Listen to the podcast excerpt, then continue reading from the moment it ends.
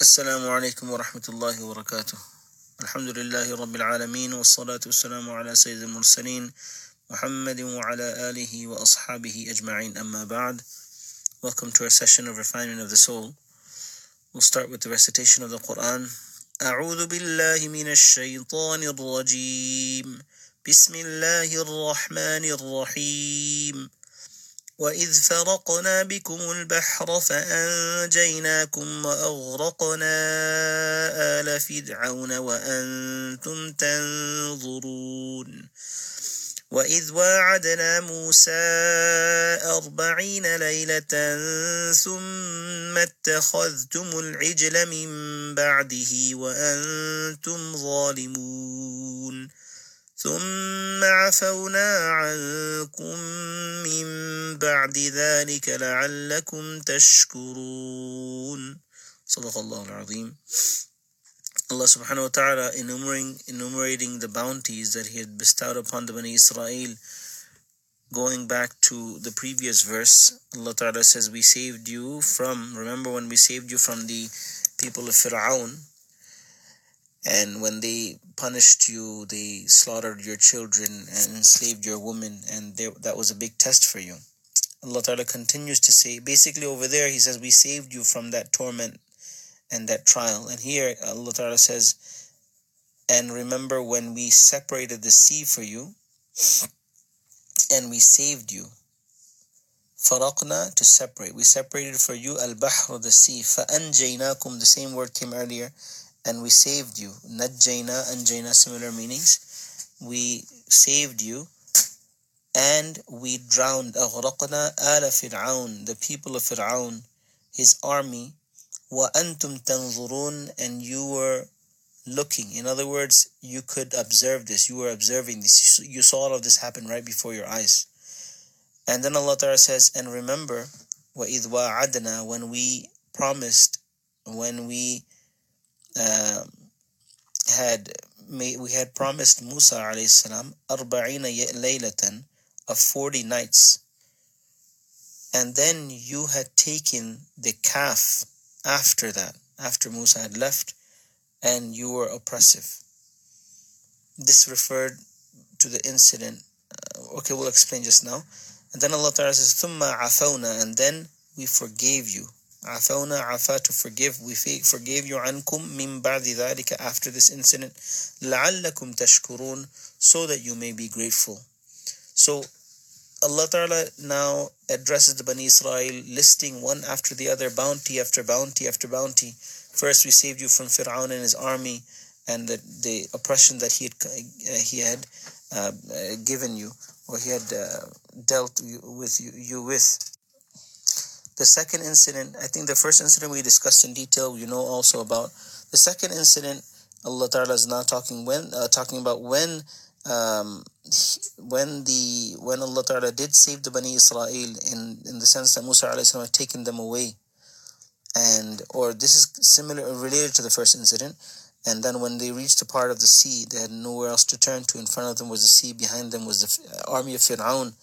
Then again they they had felt uh, lost and despondent. That's when Allah Ta'ala uh, saved them by means of the sea splitting into you know 12 parts and the 12 different tribes uh, treaded the sea and went to the other side. And when Fir'aun and his army came to follow them Allah Ta'ala drowned Fir'aun and his army. And you saw this whole thing in display whole thing happening before you. So you saw the miracle of Allah Ta'ala happen, happening right before you. After that um, the next incident that occurred was that Allah Ta'ala had called Musa salam to give him revelation and Musa salam had gone to meet or to speak to Allah subhanahu wa ta'ala for 40 nights. We know the incident and it'll come in more detail afterwards also. At that time, what happened was after he had left, the people had now concocted a calf out of their jewelry to worship. That's why Allah says, وَأَنْتُمْ ظَالِمُونَ And you, you were oppressive. This was oppression. How could you resort back to evil after such a big uh, bounty and favor Allah bestowed upon, upon you? Even then, Allah says, and then we forgave you after all of that so that you may be grateful in the sense that you may stop, desist in all the evil and wrongs you're doing, and come back to Allah do the right thing, uh, you know, seek repentance.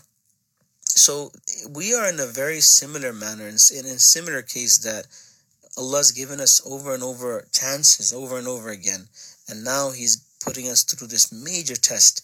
If after this we don't realize, we don't turn back to Allah, we aren't appreciative, and we don't change our life, we don't um, adopt a new lifestyle of taqwa, of fearing Allah, of refraining from sin, of stop wasting our time, of giving more time towards our akhirah and our daily life, then really we would be the zalim. That's what the oppressive person is. Uh, that's what an ungrateful person is. That after Allah or after someone uh, gives, you know, bestows their favor or bounty upon someone, they're grateful to that person. So the fact that Allah Ta'ala keeps us alive after this and after that we still don't realize, then that's a major problem. And the way I see it is, you know, we don't give time to Allah. We don't separate ourselves some time for Allah Ta'ala.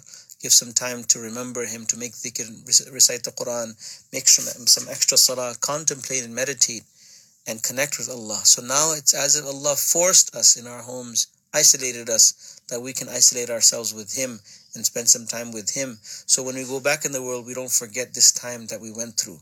And we keep connected to Allah Ta'ala at all times and it's not just temporarily or when a calamity befalls us. So when Allah Ta'ala makes us go through these tests and trials, Allah Ta'ala says it another says it uh, in another verse, لَعَلَّهُمْ يَرْجِعُونَ so that they may return.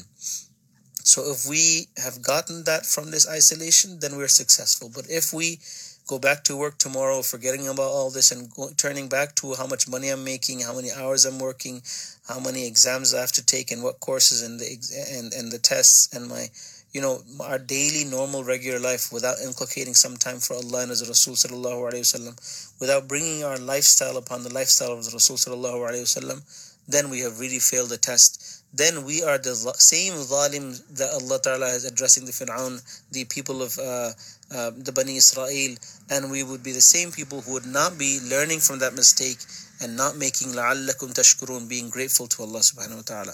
May Allah ta'ala give us understanding of these verses and give us tawfiq to apply them inshallah. Continuing our reading of the book, uh, we'll read several ahadith together in Arabic and then the English, and then there's some uh, there's some notes inshallah from the author. And we're talking about the different luxuries that a person receives in their in that realm of the barzakh after they're put in the grave. So continuing on from hadith number 20 عن قيس بن فبيصة قال قال رسول الله صلى الله عليه وسلم من لم يوصي لم يؤذن له في الكلام مع الموتى قيل يا رسول الله هل يتكلم الموتى؟ قال نعم ويتزاورون. أخرجه الشيخ ابن حبان في كتاب الوصايا. عن عائشة رضي الله عنها قالت قال رسول الله صلى الله عليه وسلم ما من رجل يزور أخاه ويجلس عنده إلا استأنس به ورد عليه حتى يقوم. أخرجه ابن أبي الدنيا في كتاب المفتون. عن ابن عباس رضي الله عنه قال قال رسول الله صلى الله عليه وسلم ما من أحد يمر بقبر أخيه المؤمن كان يعرفه في الدنيا فيسلم عليه إلا عرفه ورد عليه السلام. أخرجه ابن عبد البر وصححه عبد الحق. عن ابن مسعود رضي الله عنه قال قال رسول الله صلى الله عليه وسلم أرواح الشهداء في حواصل طير خضر تسرح في الجنة كما شاءت ثم تأوي إلى قناديل تحت العرش. أخرجه مسلم. عن كعب بن مالك رضي الله عنه أن رسول الله صلى الله عليه وسلم قال إنما نسمة المؤمن طائر يتعلق في شجر الجنة حتى يرجعه الله إلى جسده يوم يبعثه. أخرجه مالك وأحمد والنسائي. عن أم بشر بن بش عن أم بشر بنت البراء أنها قالت لرسول الله صلى الله عليه وسلم يا رسول الله هل تتعارف الموتى قال تربت يداك النفس المطمئنة طير خضر في الجنة فإن كانت الطير يتعارفون في رؤوس الشجر فإنهم يتعارفون. أخرجه ابن سعد. أخرج الطبراني في مراسيل ضمرة بن حبيب قال سألت النبي صلى الله عليه وسلم عن أرواح المؤمنين فقال في حواسل طير خضر تسرح في الجنة حيث شاءت. عن أبي هريرة رضي الله عنه قال قال رسول الله صلى الله عليه وسلم إن أرواح المؤمنين في السماء السابعة ينظرون إلى منازلهم في الجنة. أخرجه أبو نعيم. Several ahadith were recited with all similar um, content. And it's about the fact that in the qabr you would be doing things you would be enjoying yourself you would be visiting friends and family you would be enjoying different different pleasures. So in this is hadith number 20 qais bin qubaysa radiallahu anhu says that Nabi sallallahu alayhi wasallam said the person who dies without making a wasiyah a will and testament will not be allowed to talk to those who have already died it was asked, Ya Rasulullah, do the deceased converse among themselves? He said, Yes, they visit one another as well. Ibn Hibban mentions this. One important point here is the wasiyah, uh, testament or will. It's very important in Muslims. We need to have a will. We need to write it down. We don't know when we're going to die. We have to list in that will if we owe anyone anyone money, if I'm supposed to receive money from anyone, who gets what right from me, what amount of money from me or if I usurped anyone's rights, or uh, any salah that I owe, any fasting that I owe, any zakat that I owe, any, anything like that. It's very, very, very important because many things we know personally, no one else knows. And if we die, uh, it'll be like a broken record. On the day of judgment, we'll have to pay up for everything. So this is a, a necessary command of Allah Ta'ala in the Quran. It comes as well that many of us are uh, oblivious to. So we have to make sure uh, that we write our will, and this is the perfect time to do it. You don't know if we can, you know, go today or tomorrow. So, and we are Allah's given us time. We're at home also, so let's take take take this chance to write our will as well. And the general uh, advice or the general message from these ahadith will be that the fact that the uh, people in the grave are able to talk to each other, they are able to converse with one another. The next hadith is from Aisha radiallahu anha. She says, Nabi sallallahu alayhi wasallam said, the one that visits his Muslim brothers in, you know, basically in the grave and sits by him, he becomes attached to him and replies to the salam till the visitor gets up and leaves. Another message we can learn from this also is that we should go visit the people in the graves as well. This is Ibn Abi Dunya in Kitab al-Maftun. The next hadith, Ibn Abbas radiallahu anhu says, that Rasulullah said, Any person passing the grave of his mu'min brother whom he knew in the world and he says salam to him, the deceased person recognizes him and replies to his salam. This is mentioned by Ibn Abdul Barr. Ibn Mas'ud radiallahu anhu mentions the next hadith that Rasulullah said, The souls of the martyrs, the shuhada, are in the form of green birds who go around Jannah wherever they wish. They go and settle on the chandeliers of the arsh of Allah, the throne of Allah. This is in Muslim Sharif. The next hadith from Malik Ahmad al Nasai Sharif. Ka'b bin Malik radiallahu anhu reports that Nabi sallallahu alayhi wasallam said, The soul of a mu'min, a believer, stays in the trees of Jannah in the form of a bird until Allah returns it to its body on the day of judgment.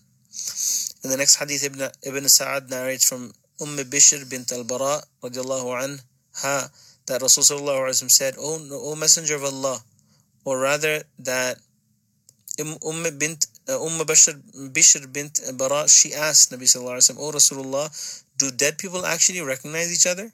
He said, Of course. May your hands be in dust. This is an expression to show kindness. So like, like saying, Subhanallah, the nafs mutma'inna, the tranquil soul, is in the form of a green bird in Jannah. If birds in the branches of trees recognize one another, then obviously souls will also want to know one another as well.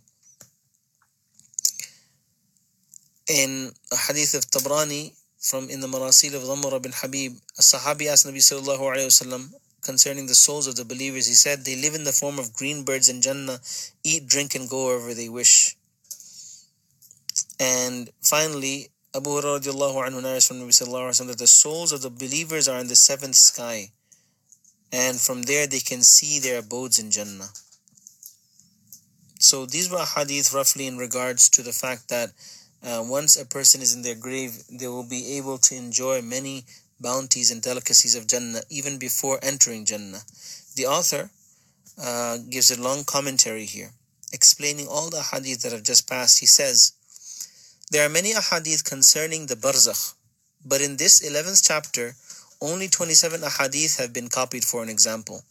As an example, in these 27 ahadith and in some of the previous chapters, the pleasure, enjoyment, comfort, respect, and honor in the barzakh have been fully stated because the blessings, favors, and happiness of the body and soul are, and then he lists 17 things. He's, and because he's trying to show that these the same pleasures you'll uh, you know receive in the grave to an even higher level number 1 to be safe from trials and tribulations. Number 2 to have a spacious home.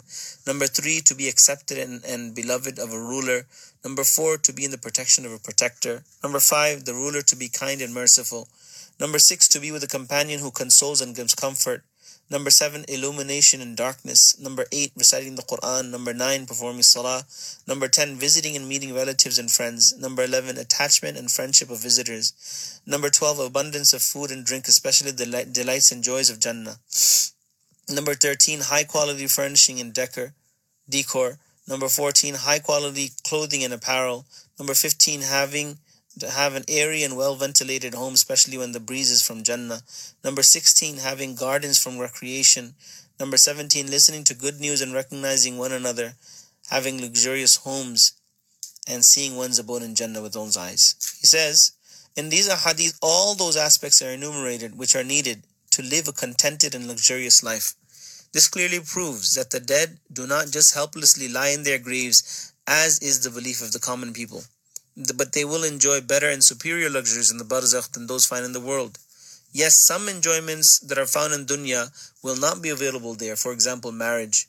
The reason being that in that in that state of barzakh, that ruhani spiritual nature will be overwhelming. Bodily conditions and lust will not be existent, or I'm sorry, will will be non-existent. Therefore, there will be no necessity of nikah, etc. For this reason, on Qiyamah, when one will enter Jannah, one will gain again attain a body like the world. Hence, those feelings and desires will come again. One will be granted, uh, granted. The desire for food in the barzakh may remain because a weak body also craves food in the same way as children, the weak, and those recuperating from any illness. It's been narrated that the souls of the mu'mineen will be in the form of green birds flying around and eating in Jannah. All that has been mentioned in this chapter are those things that take place with the dying person, of which some are ikhtiyari, in other words, one's choice like for example accepting iman, carrying out good deeds. And then other actions are غير ikhtiyari, in other words a person doesn't have choice. Like dying in a foreign land, passing away on Friday, passing away due to a stomach disease, etc., etc. It is Allah's most greatest blessings that one is rewarded for the things that are not in our uh, in our power as well, غير ikhtiyari things. All these aspects end with the deceased. When these conditions end, then the rewards and blessings ordained for it also ends. But there remains another mercy of Allah wherein He has planned two such ways from which gaining of blessings and reward do not end and will remain forever and keep on multiplying and increasing. One such way is that some deeds have been planned and proposed from which a deceased continues to uh, to re- receive uh, continues to receive reward even after death. And the second is that the dead person did not carry out that deed during his lifetime, but by others doing it, reward is being continuously attained. The first type of deed in Sharia is called baqiyatus salihat. From the word baqi, remaining salihat, righteous. Those deeds which are everlasting reward are, are gained by them. And second is called isalut thawab, in other words, transmitting or passing on reward. It was deemed appropriate to write regarding these two methods at the end of the chapter. Besides these two, we come to know of another type from which a deceased person receives reward, although neither the deceased person nor a living person has any part of it. This has also been mentioned at the end of the chapter, and then inshallah we will continue with the reciting of the remaining hadith of the chapter. Now, to recite the 99 names of Allah subhanahu wa ta'ala, in the hadith of Tirmidhi Sharif, uh, from Abu Hurairah radiallahu ta'ala anhu, he says that the one who memorizes the names of Allah subhanahu wa ta'ala, he will enter Jannah. بسم الله الرحمن الرحيم هو الله الذي لا إله إلا هو الرحمن الرحيم الملك القدوس السلام المؤمن المهيمن العزيز الجبار المتكبر الخالق البارئ المصور الغفار القهار الوهاب الرزاق الفتاح العليم القابض الباسط الخافض الرافع المعز المذل السميع البصير الحكم العدل اللطيف. الخبير الحليم العظيم الغفور الشكور العلي الكبير الحفيظ المقيت الحسيب الجليل الكريم الرقيب المجيب الواسع الحكيم الحق الوكيل القوي المتين الودود المجيد الباعث الشهيد الحق الوكيل القوي المتين الولي الحميد المحصي المبدئ المعيد المحيي المميت الحي القيوم الواجد الماجد الواحد الأحد الصمد القادر المقتدر المقدم المؤخر الأول الآخر الظاهر الباطن الوالي المتعالي البر التواب المنتقم العفو الرؤوف مالك الملك ذو الجلال والإكرام المقسط الجامع الغني المغني المانع الضار النافع النور الهادي البديع الباقي الوارث الرشيد الصبور. May Allah Ta'ala give us the barakah and blessings of these 99 names and accept our dua by means of these 99 names and uplift us from this punishment or from this situation uh, by by the blessing by the blessed names of Allah subhanahu wa ta'ala. Ameen. So don't please don't forget to recite your Surah Mulk tonight, your Yasin in the morning, and your adhkar, the 600 adhkar that we've mentioned, subhanallah 100 times, alhamdulillah 100 times, la ilaha illallah 100 times, Allahu Akbar 100 times, astaghfirullah 100 times, and durood 100 times. Assalamu alaikum wa rahmatullahi wa barakatuh.